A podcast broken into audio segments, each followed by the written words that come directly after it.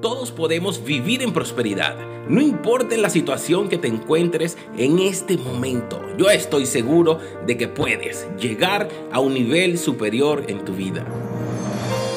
Soy Duay Molina y te invito a que abras tu mente y disfrutes del contenido de este podcast que de seguro no solo transformará tu vida, sino transformará tu generación.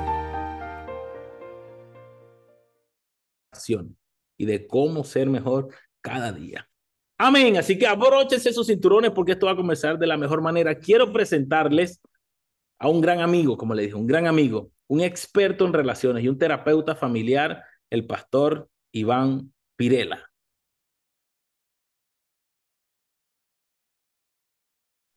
Gracias, gracias, brother. Un honor estar con la comunidad Legacy. Y de hecho, aquí tengo mi camiseta puesta. Yo aquí estoy también como parte de la, de la comunidad, contentos de estar entre ustedes y, de verdad que muy, muy, muy feliz. Y más para tocar un tema como, como el que vamos a estar hablando el día de hoy sobre relaciones. Yo creo que muy pocas cosas podemos hacer sin relaciones, creo que muy pocas. Y, y una de esas tiene que ser con ir al baño. El resto de las cosas, y en algún momento ir al baño necesitaremos a otra persona, créanme. Quizás no será hoy, pero en alguna oportunidad alguien tendrá que hacer algo que nosotros no podemos hacer por nosotros mismos. Así que, como dijo una vez un pensador, el éxito de tu vida depende en gran manera del éxito de tus relaciones.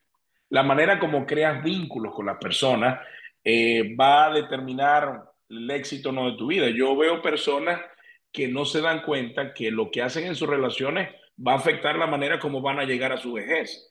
Y yo siempre le pregunto a la gente, ¿cómo quieres llegar a tu vejez? Yo sé cómo quiero llegar. Y quiero llegar como alguien que aman, como alguien con quien quieren estar. No que cuando yo llegue a mi vejez me manden a un, eh, no sé, a, un asilo porque no me aguantan o porque, o porque mis hijos se acostumbraron tanto a no estar conmigo que no saben estar conmigo. No, no hay una historia, no hay un vínculo. Y hoy en día veo eso mucho en las relaciones no hay puentes entre padres e hijos, no hay puentes entre esposos. De, yo, yo no sé cuántas historias conozco de parejas después de 30 años de casado y después de casar al último hijo, la esposa al día siguiente tomó las maletas y el esposo le preguntó, ¿y eso te vas de vacaciones? No, me voy para siempre, no te quiero más. Y es que estaban esperando casar al último muchacho y aguantaron lo que aguantaron para casar a los hijos y ellos irse porque lo que estaban viviendo no era lo que querían. Veo lo mismo en, eh, el, en, el, área de negocio, personas que no saben ser jefes, no saben tener jefes, no, no, no saben ser el segundo, no saben ser el primero. Por lo tanto, la habilidad relacional, yo creo que así como es importante desarrollar un coeficiente intelectual, nosotros necesitamos desarrollar un coeficiente relacional. Hay algunos de nosotros que profesionalmente tenemos un coeficiente muy alto, pero relacionalmente somos los más brutos. Relacionalmente somos los más ignorantes, porque no nos relacionamos bien, no con la inteligencia y la sabiduría que deberíamos relacionarnos. Y de hecho, hay muchas más cosas que lograrías con un coeficiente relacional que con un coeficiente intelectual. Yo conozco personas con un coeficiente intelectual muy alto que a la hora de la verdad no tienen amigos a su alrededor para respaldarlos cuando están pasando por momentos difíciles. Y conozco personas que su coeficiente intelectual no es tan alto, pero su coeficiente relacional los hace siempre estar rodeados todo el tiempo, en sus mejores momentos y en sus peores momentos. Por lo tanto, de hecho, no, no es casualidad incluso que Dios mismo dijera, no es bueno que el hombre esté solo. No funcionamos bien solos. No, no, no, es lo, no, es lo, mismo tener un espacio de soledad en nuestra vida, un momento de solo para desconectarme de todo y conectarme conmigo mismo.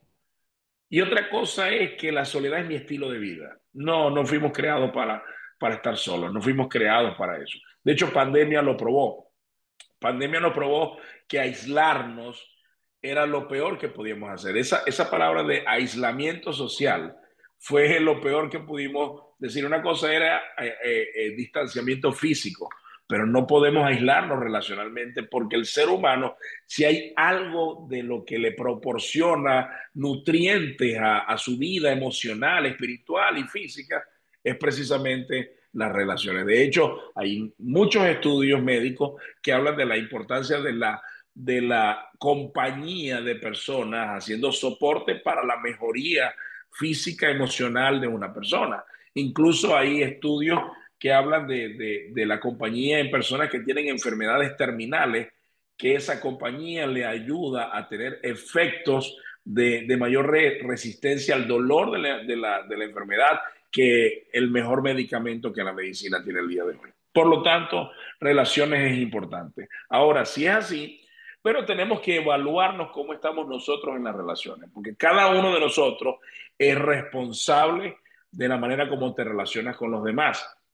Hay una, una, una eh, historia que una vez escuché y me gustó mucho, y es, eh, si tú llevas una taza de café y alguien te empuja, ¿qué sale de tu taza? Escríbelo en el chat.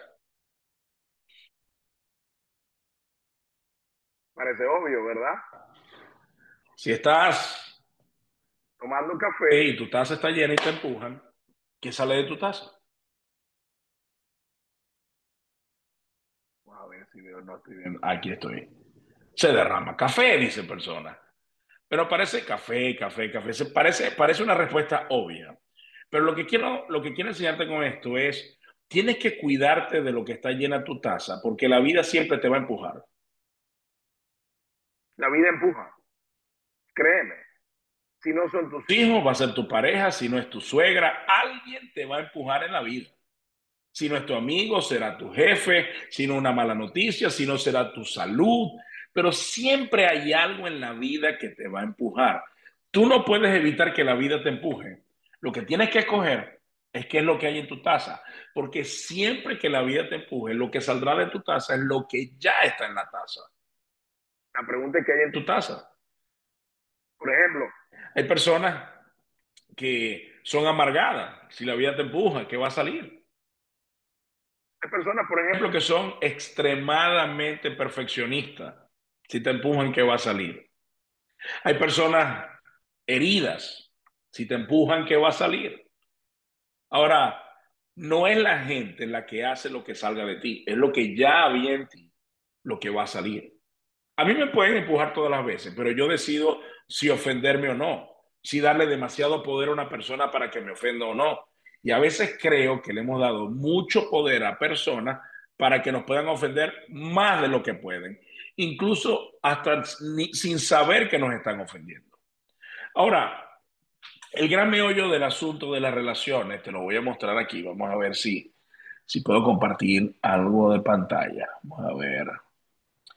Pero quiero enseñarte algo que para mí ha sido clave en el tema de, de, de, de, a ver si aquí me lo permite. A ver, a ver. Pantalla, ¿será?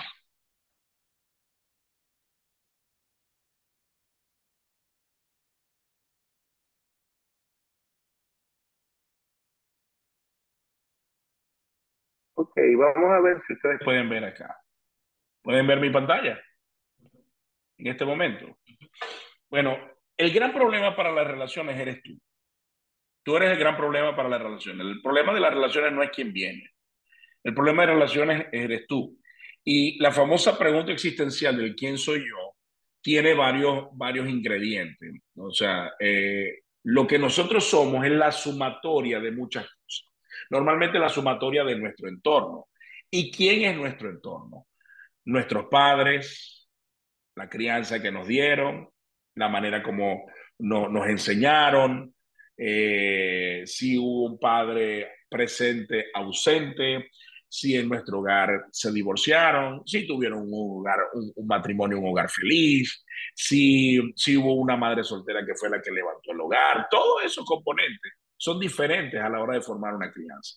También está tu familia extendida, tíos, abuelos, primos con quienes creciste, tus amigos también. Ahí coloqué un televisor, los medios de comunicación, lo que consumes el día de hoy. Pero también está, y yo me he dado cuenta mucho, también está tu nación. Por ejemplo, eh, no es lo mismo decir que eres de Venezuela, ¿verdad? Por ejemplo, cuando juega la vino tinto, todo el mundo en Venezuela se siente venezolano. En México pasa lo mismo, todo el mundo se pone la camiseta de México o en Colombia, donde vivo hoy en día, todo el mundo se pone la camisa amarilla. Pero una cosa es ser de una nación y otra cosa es ser de una región. Entonces, lo que forma también quien tú eres, eres la región donde naciste.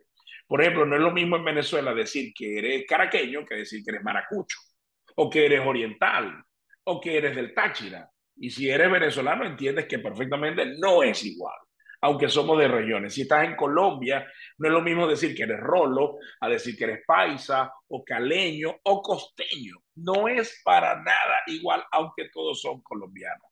Pero aparte de eso, aparte de, de tu idiosincrasia país, estado, también está tu barrio. Y yo me he dado cuenta que hay algunos de nosotros que puede ser que hoy en día estemos en un estrato superior, pero a lo mejor venimos de un estrato inferior. Y ese barrio se nos sale de vez en cuando. O sea, eso, eso que está ahí, que fue formado del barrio, a veces en nuestro carácter, en una, persona que se nos atraviesa en el semáforo, sale el, el, el barrio que tenemos por dentro, el marimar que tenemos por dentro. Y le podemos decir a las personas, es que tú no sabes quién soy yo, incluso hay un mantoneo, porque sale todo lo que nosotros realmente somos. Pero también está, ahí coloqué una escuela, la formación educativa que has tenido, y la manito hacia arriba, lo que aprendiste o no aprendiste acerca de quién es Dios. Aquí me, me está adelantando esto, pero básicamente hasta aquí lo que quería mostrarte era que todos nosotros de alguna manera somos formados por todo esto. Ahora, la gran pregunta acá es, ¿qué es lo que salió de acá? ¿Qué salió de todo esto? De toda esta formación ¿Quién soy yo ahora? ¿Qué cosas arrastro de todo este proceso formativo o deformativo en algunos casos que sale el día de hoy? ¿Con qué me quedo y qué está sobrando? ¿Cuáles de esas cosas no me sirven para crear vínculos saludables el día de hoy? ¿O cuáles de ellas sí me sirven para crear vínculos saludables el día de hoy? cuáles debo desechar y no seguir con ellas y esas cosas se deben morir conmigo y no traspasarlo a la siguiente generación, ya sea mis hijos o mis nietos, o cuál, cuál de estas cosas debo, debo conservar porque me ayudarían a formar vínculos saludables. Lo que yo sí sé es que muchas veces hemos heredado cosas que no están bien. En legendario usamos una mochila que pesa, es bastante pesada, que lleva todos los implementos para poder sobrevivir cuatro días sin tecnología, sin baño, en, en medio de la, de la nada, en medio de la selva. Y a veces nos damos cuenta cuando estamos allá que hay cosas que metimos en la mochila, que lo que estaban haciendo era peso y no nos servían para, para nada. Lo que servían era para estorbar. Y hay cosas en la mochila de tu vida que te están estorbando el día de hoy para vincularte mejor con la gente. Hay cosas que te están estorbando el día de hoy. Incluso me atrevería a decir sin conocerte que ya tú sabes de qué cosas estoy hablando. Cosas que te estorban hace rato. Solo que te has excusado con, algunos se excusan diciéndote, es que así me criaron, es que así soy, así nací, así me quedo. Y esa sería la peor huida de un cambio que podía traerte, no solamente una transformación a ti, sino frutos que pudieran tocar a las personas que están a tu alrededor. De hecho, eso me permite decirte con todo respeto que quizás hay una mejor versión de ti que tu gente no conoce. Hay una mejor versión de ti como papá, como esposo, como hija, como hijo, que tu gente no conoce. Hay una mejor versión de amigo o de amiga que tu gente todavía no conoce. Porque lamentablemente te has quedado en el marco, en el frame que algunos te pusieron. Y quizás tienes temor a cruzar ese frame, tienes temor a cruzar ese, ese, ese borde, porque dice, es que no sé lo que me va a pasar. Y como todos lo sabemos, en las relaciones nada es perfecto. Se gana, se pierde, se ama, se odia. En las relaciones, en las relaciones ninguna relación es perfecta. Ninguna. pero no deja de ser relaciones, no dejamos de crear relaciones por eso. Ahora, te voy a contar rápidamente un poquito de mi historia. Te voy a contar un poquito acerca de mí.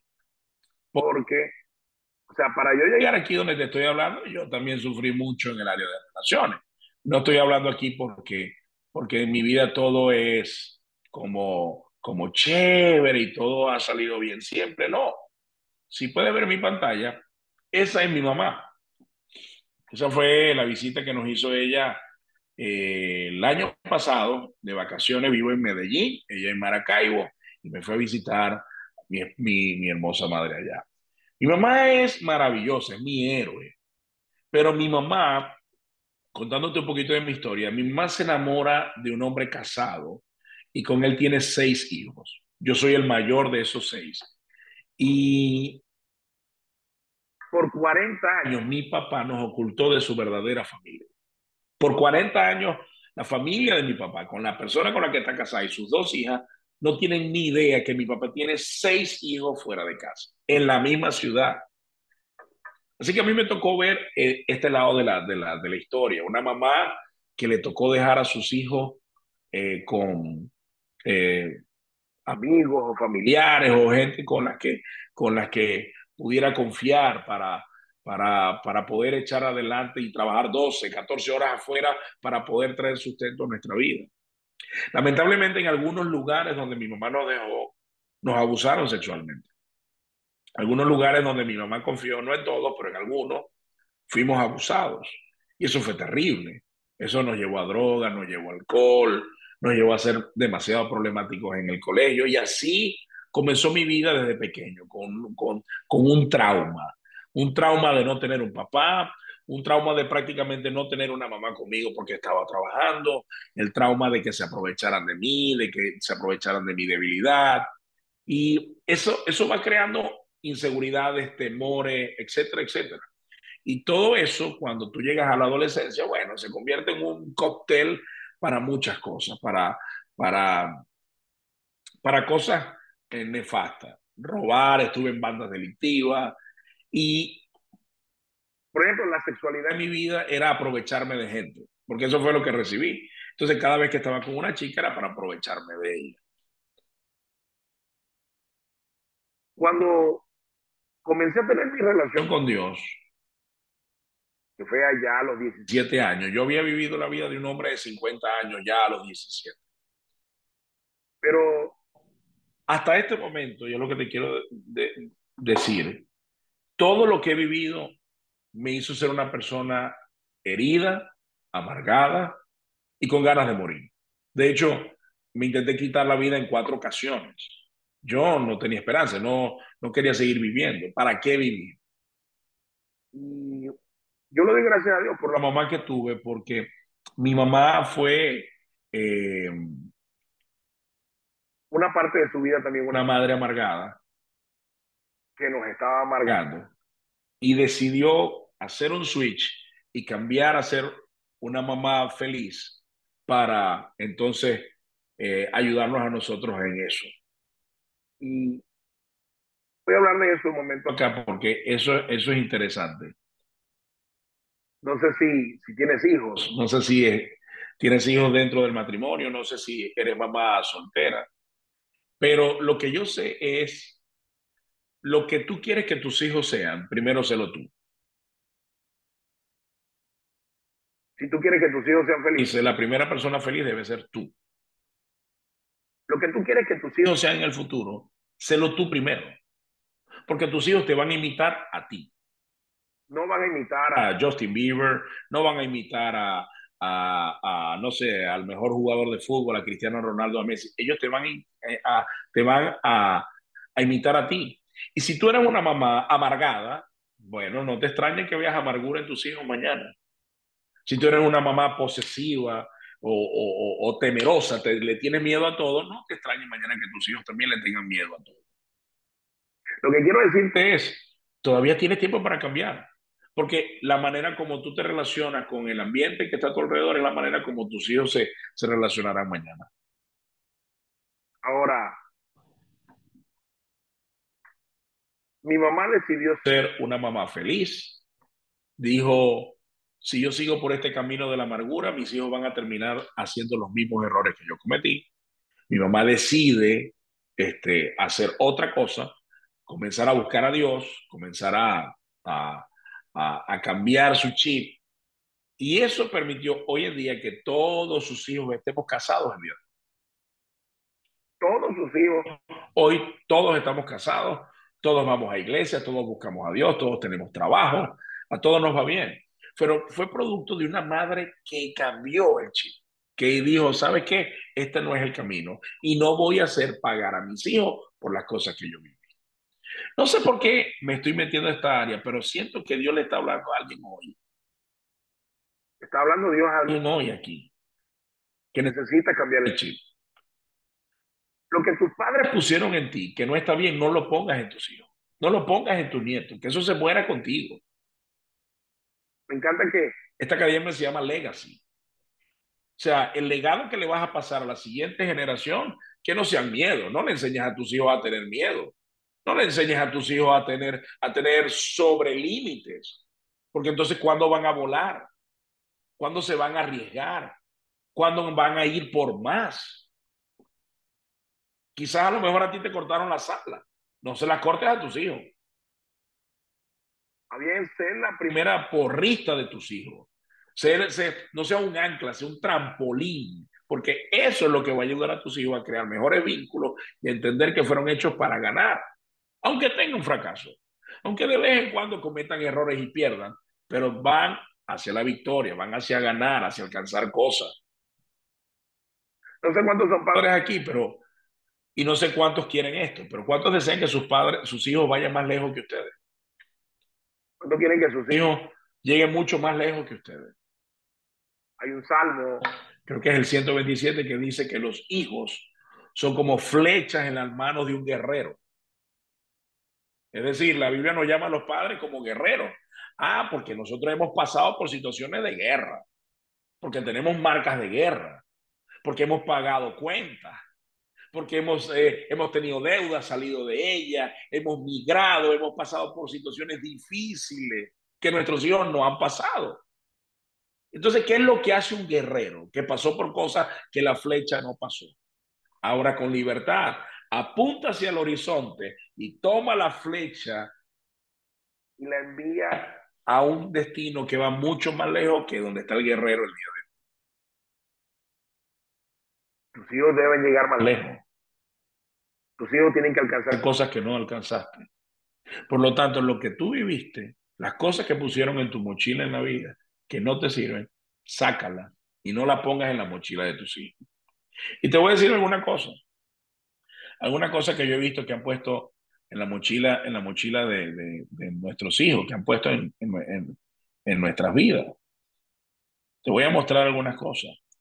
También aparte de las cosas que viví con mi mamá, está las cosas que viví con mi esposa. Esta hermosa mujer que ustedes ven allí.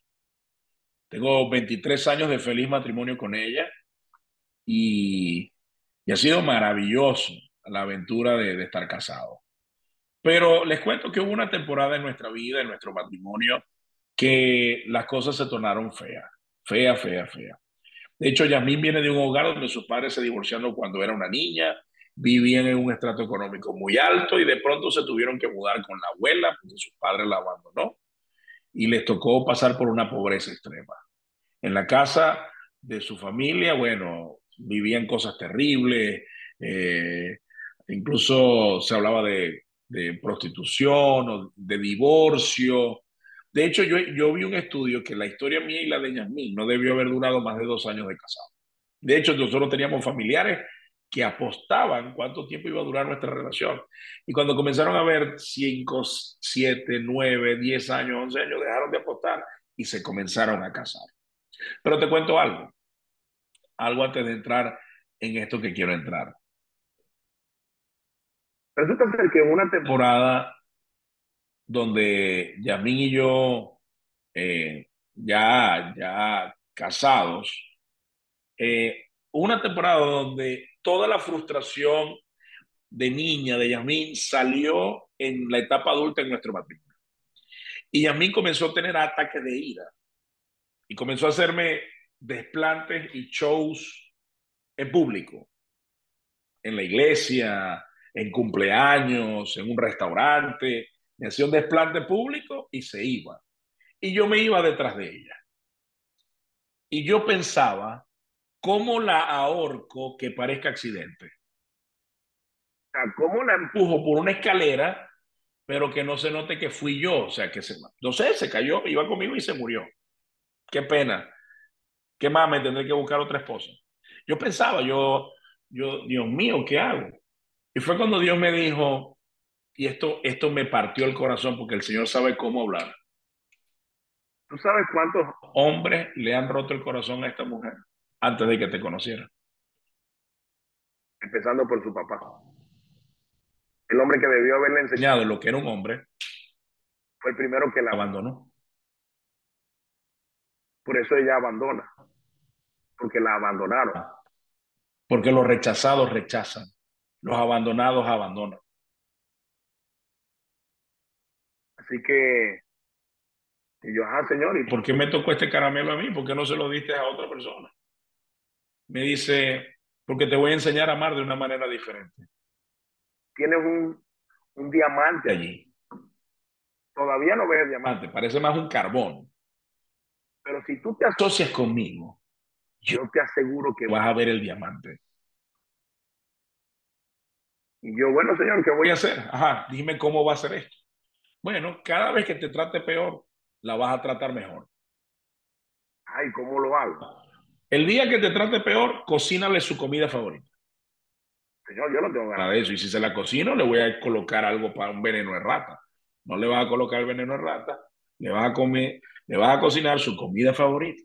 Ok, señor. El día que te trate peor, la llevas al restaurante que le gusta, le compras una cartera, unos zapatos, la trata mejor que nunca le llevas desayuno a la cama. Y así lo hice.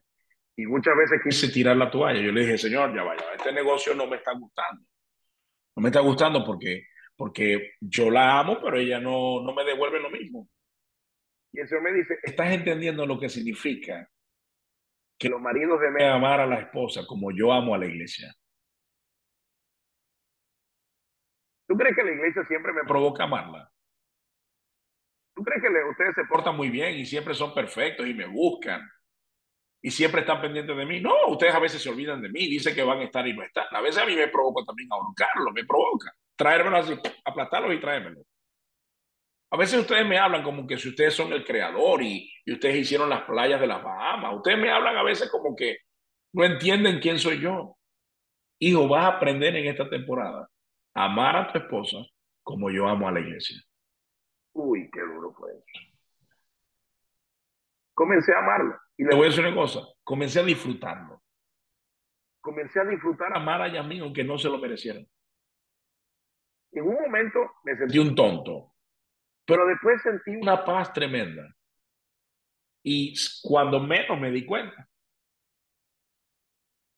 un día en la iglesia, donde ya mí me hizo tantos desplantes, se paró en las bancas de una iglesia y delante de todo me pidió perdón llorando.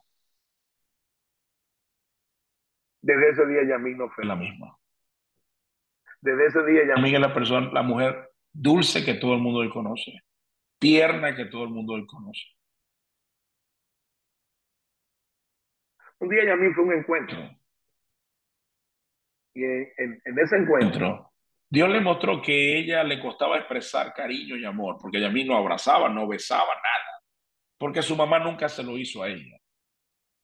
Así que, y a mí me, al terminar ese encuentro, ya a mí me dijo, vamos a casa de mi mamá, necesito que me acompañes, yo con gusto. Fuimos allá, mi, cada vez que tú le dabas un beso a mi suegra, ella era así, dura, como se ponía en, posición de estatua, así. Y le dabas el beso y ni se movía, era inerte. Y a mí ese día, cuando la fue a besar y ella le fue a hacer lo mismo. Y a mí le dijo, no, no, no, hoy no me vas a, abrazar y a besar. Dame tus manos. Y agarró las manos de ella y a mí misma se abrazó con las manos de su papá. Y en ese abrazo Yasmín comenzó a besar todo el rostro de su mamá. Y mientras lo hacía, mi suegra se quebró y comenzó a llorar como una niña. Y algo se rompió en mi suegra.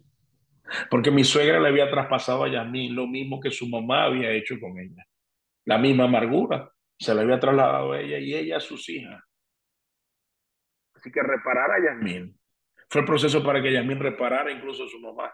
Hoy en día, tú vas a casa de mi suegra y te le tienes que quitar de encima porque te besas todos los pies. Tenemos oportunidad de cambiar. Dios no nos creó para ser unos amargados. Dios no nos creó para ser unas personas que vivimos del, un fracaso del pasado. Dios no nos creó para, para perder el tiempo en, en cosas que no tienen solución. Dios no nos, no nos creó para eso. Ahora, aquí está el meollo del asunto. ¿Qué es lo que nosotros buscamos en las relaciones, sea cual sea? ¿Qué es lo que buscamos? Yo creo que lo que buscamos es felicidad. Mucha gente me dice, yo busco compañía, yo busco tal cosa, pero ¿qué a la final es eso? Felicidad. Lo que quiero es que alguien me acompañe, que alguien me comparta de lo que tiene. Y yo, yo, yo quiero hacer un ejemplo acá. Esto me va, me, va a ayudar mucho a, a explicar. Le voy a explicar algo que para mí ha sido espectacular. Y le voy a enseñar, esto, esto te va a servir para, para tu vida. Voy a aprovechar, aquí tengo dos botellas de agua, las dos están llenas, pero voy a vaciar una. Aprovechar.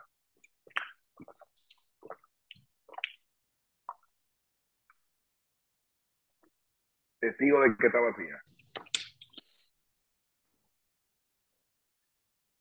Estos son dos tipos de personas que yo conozco. Las personas vacías y las personas llenas. Yo no sé por qué los vacíos atraen vacíos también. Las personas vacías atraen personas vacías. Pero las personas llenas, los vacíos se repelen porque se sienten intimidados por su seguridad, porque están claros hacia dónde van, porque no van a perder el tiempo, entonces no los buscan. Ahora, ¿quién llena este? ¿Y quién debería llenar a este? El problema es que muchos de nosotros buscamos sustituto. ¿Y cuál es el problema que estamos resolviendo? En cualquiera que sea la relación. El problema que estamos resolviendo, y es una epidemia a nivel mundial, es la soledad. Ese es el verdadero problema. Es más, te voy a decir una cosa. La soledad es el causante del consumo de drogas, del alcohol. ¿Qué es lo que dormimos? ¿Por qué fumamos? Incluso es el causante de la gula, del comer descontrolado. ¿Por qué comemos tanto? Que quiero dormir. La soledad. La ansiedad de sentirme solo, de que estoy sin nadie. Y te voy a decir una cosa, puedes estar casado y sentirte solo. Puedes tener ocho hermanos en la misma casa, en el mismo cuarto y sentirte solo. Porque una persona no puede llenar a otra persona.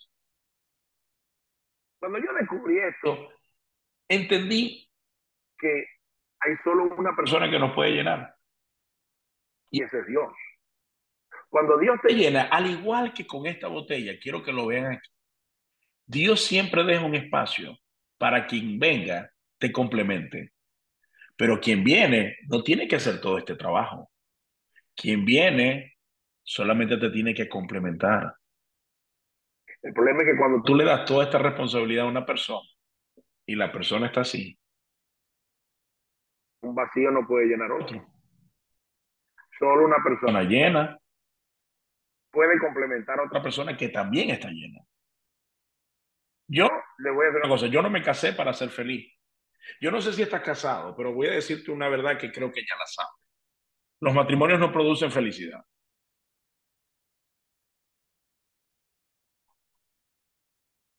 Mira que aquí nadie me ha dicho nada. No me han contestado nada. Nadie me dijo mentira. Sí, el mío sí. Ninguno me respondió. Los matrimonios no producen felicidad. No lo producen. Yo le digo a los solteros, si quieres, si quieres ser feliz, no te cases. Porque el matrimonio no produce felicidad. Ahora, no me malentienda. Ser soltero tampoco produce felicidad. Ser divorciado no produce felicidad. Ser viudo no produce felicidad. Es Dios quien te hace feliz, casado, soltero, viudo, divorciado. Cuando Dios te hace lleno, ya no necesitas a nadie para que te haga feliz. en ese momento estás listo para entrar en una relación. Las personas vacías, ¿cómo llegan a una relación? Demandando, porque no tienen. Exigiendo, porque no tienen. Llegan, me tienes que dar porque no tengo. En cambio, una persona vacía, llena, perdón, llega como dando, porque tiene, compartiendo, porque tiene. No es lo mismo encarar incluso los problemas de la vida así que encararlos así. Así los problemas pequeños se vuelven grandes y así los problemas grandes se vuelven pequeños porque yo tengo capacidad para perdonar, dar nuevas oportunidades, tengo esperanza. Pero así, uh, el que me la hace me la paga, ojo por ojo, diente por diente. ¿Cómo estás encarando tus relaciones? Y le digo una cosa. Tu pareja no tiene la responsabilidad de hacerte feliz. Lo voy a decir tan fuerte como se pueda. Tu pareja no tiene la responsabilidad de hacerte feliz. No la tiene. Tu pareja lo que tiene es la responsabilidad de no quitarte la, la felicidad que ya tienes. Esto que has ganado tú con Dios, que ya no te lo quiten. Pero tu pareja la responsabilidad que tiene es de complementarte, no de llenarte, porque no puede, aunque quisiera. Ahora, si no es la responsabilidad de tu pareja, ¿de quién es la responsabilidad de tu felicidad? Tuya. Toda tuya. Felicidad es algo que tú traes contigo a cualquier relación. Amistades, en la relación con tus padres, con tus hijos, con tu pareja, con tus amigos. Yo no espero que mis amigos vengan para hacerme feliz. Cuando ellos vienen, yo les comparto la felicidad que yo ya tengo. Ya mismo es la fuente de mi felicidad. Josué, mi hijo, no es la fuente de mi felicidad. Yo comparto con ellos la felicidad que yo tengo. Yo no me casé para ser feliz, me casé porque era feliz. Y como era feliz, quería compartir a alguien que, que con la felicidad que ya yo tenía. Ya a mí no se casó conmigo para que yo la hiciera feliz. Yo no puedo hacerla feliz. No puedo cumplir con todas sus expectativas. Pero ya a mí era feliz antes de yo conocerla. No me necesitaba para ser feliz. Por eso. Tenemos 23 años de un matrimonio extremadamente feliz. Lo que hacemos es complementar nuestra felicidad. Eso es lo que hacemos. Cerrando aquí esto que hemos hablado, quiero compartir esto último. Y incluso si alguien tiene alguna pregunta, este, lo puede hacer. Seguramente esta, esta conversación despierta algunas preguntas en, en ustedes. Estos son tipos de personas que salen de esto que hemos hablado. Personas heridas. Resentidas. Las personas heridas hieren. Las personas heridas son personas que se vuelven víctimas eternas de, de lo que sufrieron. Sí sufrieron lo que sufrieron. Claro que sí. Si fueron maltratados, si fueron rechazados, pero el problema no es eso. El problema es crear de eso una cultura en la que vives para siempre. Una, una burbuja donde ahí, este, y, le voy a decir una cosa, hay personas que están tan acostumbradas al drama que no saben vivir sin él. No saben vivir sin drama. Entonces, cuando les comienza a ir bien, viene el pensamiento a su mente, no, me va a dar cáncer, porque a mí no me, normalmente no me va bien. Los ascienden en el trabajo y dicen, no, yo la semana que viene me muero, porque mí nunca me ha ido bien. Así le pasa a muchas personas. Están las personas temerosas, que le tienen miedo a todo, sus padres le tienen miedo a todo. Conozco personas que me dicen, Iván, soy una, ¿cómo fue que me dijo? Soy una inútil, me dijo. Yo, ¿por qué te dices así? Bueno, porque cuando yo era niña, yo quería, yo quería cocinarme un sándwich y quería rebanar tomate y mi mamá me decía, no, que se corta los dedos. Quería lavar ropa y meter en la lavadora, no, que se la traga la lavadora. Quería cocinar un café, no, que se quema. Mi mamá nunca me dejó hacer nada y al día de hoy, Iván, no hago nada porque le tengo miedo a todo. Están las personas críticas perfeccionistas. Las personas que piensan eso hubiera quedado mejor si lo hubiera hecho yo. No disfrutan lo que nadie, lo que hace la gente no lo disfruta. Eso hubiera quedado mejor si yo lo hago. Sí, ah, pero te felicito, pero la próxima vez yo lo hubiera hecho. Nunca disfrutan la victoria de nadie. Y las personas idealistas también. aquellos que ponen a, a, a parejas, hijos, padres, en una figura que deshumanizan y en esa figura donde ponen a esa persona, esa persona no puede fallar porque si falla su mundo se les acaba. Por ejemplo, a veces he visto padres que fallan a sus hijos. No sé, prometió que vendría una hora y no vino. Y hijo, hija comienza a decir, no, yo bajé a mi, a mi papá del pedestal donde lo tenía. Y yo, ¿y por qué pusiste a tu papá en un pedestal? O sea, tu papá es un ser humano y por haberlo puesto en un pedestal, es por, por, por deshumanizaste a tu papá o deshumanizaste a tu esposo o deshumanizaste a, a tus hijos y ahora tus hijos no pueden fallar, no pueden cometer errores, no pueden ser un ser humano como cualquier otro porque tú lo pusiste en un lugar elevado al cual ellos no pertenecían. Ahora, necesitamos resolver esto. Necesitamos entender que la manera como nos relacionamos con los demás primero tiene que ver con la manera como te relacionas contigo mismo. ¿Cómo tú te ves el día de hoy? ¿Con qué perspectiva te estás viendo el día de hoy? Con esa perspectiva con la que vas a ver a los demás. Me llama la atención que la Biblia dice, ama a Dios sobre todas las cosas y luego ama al prójimo como a ti mismo. Con esto quiero cerrar. Aquí hay, aquí hay una, una especie de fórmula, una fórmula bien chévere. Primero amas a Dios y después amas a la gente. El problema es que yo no sé por qué, pero nos encanta invertir el lugar de estos mandamientos. Entonces, primero amamos a la gente y después amamos a Dios. Pero el problema es que cuando hacemos eso, eso no nos va a funcionar. ¿Por qué? Porque estás colocando a la gente en el lugar de Dios. Y Dios no te va a fallar, pero la gente sí. Y cuando la gente te falla, qué decepción. Dios propuso la fórmula, es primero amas a Dios sobre todas las cosas. ¿Por qué? Porque Dios es la fuente. Dios te puede dar las capacidades que tú no tienes. Capacidad para perdonar, capacidad para tener esperanza, capacidad para amar, para escuchar, para tener empatía, capacidad para, para, para no guardar rencor, capacidades, capacidades que Dios tiene, capacidades de, de, de humildad que a veces nos hace falta para escucharnos. Luego de eso, estamos listos para el segundo mandamiento. Pero entre los dos mandamientos estás tú. Tú debes amar a Dios sobre todas las cosas y tú debes amar a tu prójimo como a ti mismo. Qué tremendo, porque a veces nos olvidamos de nosotros. Pero este texto dice: No ames sin incluirte. El amor no te excluye, el amor te incluye. Y eso aplica para todas las relaciones sea como sea que te relaciones con la gente, amar a los demás pasa también por amarte. Amas mientras te amas. Respetas mientras te estás respetando a ti mismo. Tú no respetas a los demás y respetándote a ti. De hecho, yo tengo sobre esto una, una cultura muy fuerte en mi casa ya sonará fuerte para ti, pero para mí es una norma que ha mantenido mi matrimonio bien. Nunca permito que el desorden de otros arruine mi orden. Nunca.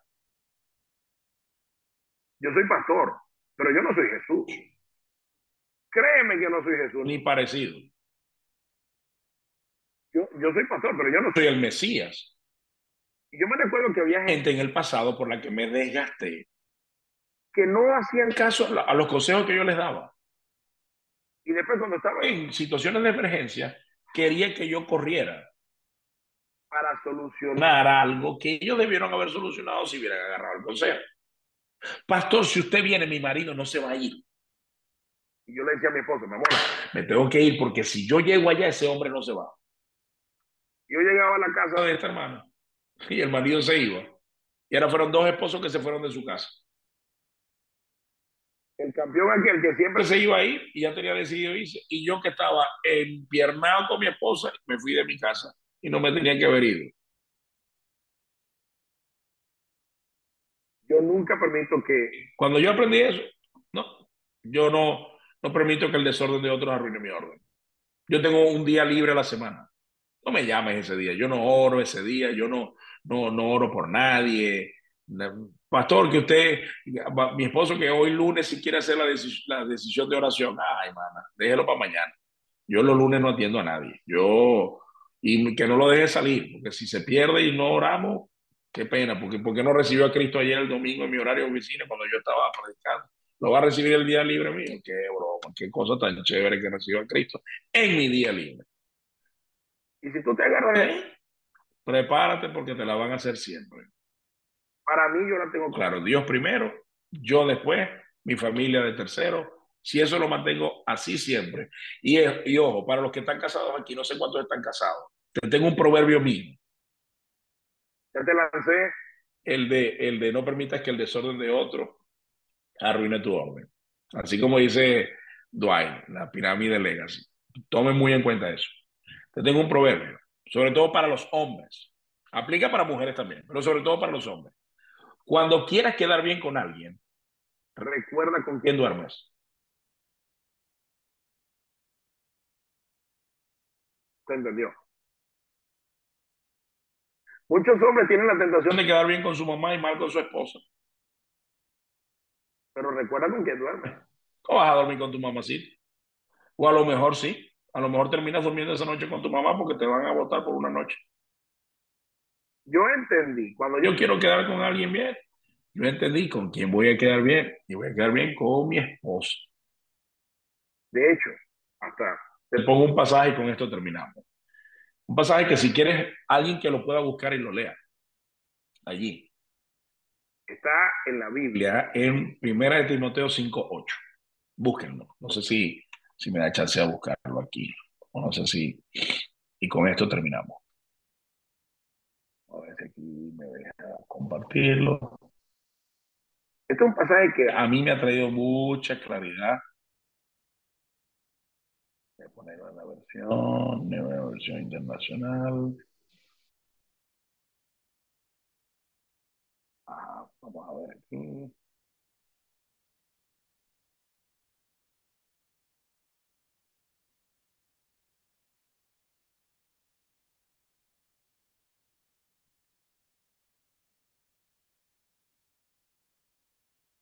Pueden ver toda mi pantalla. Ahí está, 1 Timoteo 5.8. Escuchen bien lo que dice. El que no provee para los suyos. Y sobre todo para los de su propia casa. Ha negado la fe. Y es peor que un incrédulo. Hay dos mandamientos sobre esto. Proveer. Bueno, proveer es el mandamiento sobre este pasaje. Pero hay dos eh, objetivos el primero es los suyos, pero hay un énfasis, los de tu propia casa. Ok. Voy a desmenuzar esto. Suyos. En griego significa tu sangre, tu parentela. ADN. Es decir, abuelos, primos, tíos, sobrinos, los que son tuyos. Pero cuando dice los de tu propia casa, son los que con los que tú convives en tu casa. Por ejemplo, si eres soltero y vives con tus padres, es la casa de tus padres, donde vives tú. Si estás casado, es tu esposo y tus hijos, tu esposa y tus hijos. Esa es tu casa, ¿verdad? Quedó claro. Entonces dice el texto, el que no provee para los suyos y con énfasis, sobre todo para los de su propia casa. Es decir, yo proveo para mi mamá, pero más para Yasmin. Yo proveo para mi papá, pero más para Josué, mi hijo. Porque así es, así es el orden. Y cuando yo pongo a Yasmin en primer lugar, primero que mi mamá primero que mi papá, lo que hago es que Yasmín jamás entra en competencia con su suegra, sino que ahora desde ese sitio de honor que tiene, ve a su suegra como una madre también. Pero si yo pongo a mi mamá por encima de Yasmín, Yasmín comienza a verla como una suegra, como una competencia y como alguien que le está robando su honor. Nosotros a veces ponemos en problemas esta relación madre o, sí, suegra, nuera o yerna, porque nuera no era la que yo quería para mí, pero suegra la ponemos en peligro cuando no la ponemos en el lugar correcto. Pero quiero cerrar con este pasaje, con el que no provee. Y con esto cierro. La palabra proveer que aparece aquí, y esto te va a aplicar para todo, es la palabra pronoeo en griego. Pronoeo. Pronoeo significa estar, escuchar, responder. Estar, escuchar, responder. Eso es lo que significa pronoeo. Es decir, que proveer significa primero que todo estar. Y hay gente que paga cuentas pero no está. Hay gente que hace mercado pero no está. Hay gente que habla en la casa pero no está. Ya llegué, ya me voy, ahí está la leche, ya llegó el pan, ya vengo, ya fui, ya lo fui a buscar, pero no están. Te voy a decir una cosa. A veces la provisión más importante eres tú. Por no decir que tú eres la provisión más importante. Hay algunos de tus hijos que no importa todo el PlayStation que le des, teléfono que le des, si no te tienen a ti, no van a ser felices. No lo van a hacer van a estar actualizados tecnológicamente o con ropa, pero si no te tienen a ti. La ropa no lo va a hacer feliz. PlayStation no lo va a hacer feliz. Son distractores. Pero nada te sustituye a ti. Nada. Tienes que estar. ¿Sabes con quién aprendí? Eso, con mi mamá. Yo me recuerdo que yo llamaba a mi mamá. Me recuerdo un día, llamé a mi mamá. Y me dice, y le digo, mamá, pásame tu cuenta ahí que te voy a hacer una transferencia. Y me dijo, ay, no, mi hijo, usted no me transfiera nada. Yo aquí en Venezuela la cosa está apretada, pero, pero ahí voy. Usted vive en el extranjero. Eso es muy difícil. Hijo, usted no me tiene que enviar nada. Mi yo, mamá, mamá, no te preocupes que yo te voy a enviar algo. No te preocupes, Dios nos va a bendecir y quiero compartirlo contigo. No, mijo, eso fue una pelea como de cinco minutos hasta que le dije, mira, chica, pásame tu cuenta que te voy a hacer la transferencia ya. Y me envié la cuenta. Oye, ¿para qué le... Es más, le dije, mamá, hasta la Biblia me dice que cuando yo te envío plata a ti, el bendecido soy yo. Dios me multiplica a mí. Así que no me dejes sin la bendición. ¿Para qué le enseñé eso a esa vieja? Ahora ella me llama a mí. Hijo mío, no, no te quieres ganar una bendición de Jehová. esas aprenden rapidísimo. Es una cosa tremenda lo que aprende esa vieja. Y que mi mamá es todo lo contrario, dice Hay mamá de mamá. Bueno, ya la mía se le quitó eso de que no me mande. Eso ya no fue. Eso fue una sola vez. Eso fue, rompió la pena y se fue de, frente. Pero me recuerdo que una vez que le, envié dinero a mi mamá, esto sí fue en serio. Yo le digo, mamá, mira, ya te... Ya te envié el dinero, ¿viste, mamá? Te quiero mucho. Y, cuando ya voy a colgar, me dice, ¡Ey, quédate, quédate! Quédate un momentico en la línea. Papi, gracias por todo lo que me envía, es una bendición pero quiero saber cómo está mi hijo.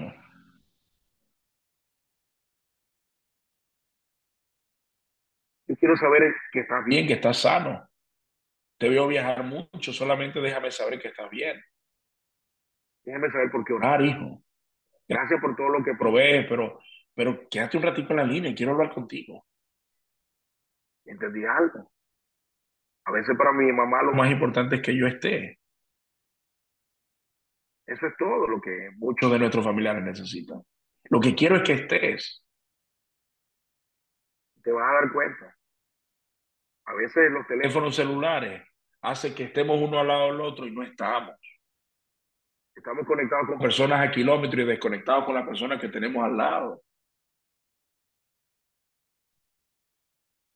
Estar es la primera parte. Segundo, escuchar. ¿Cómo vamos a escuchar si no estamos? Pudiéramos escuchar mejor. Si estamos presentes.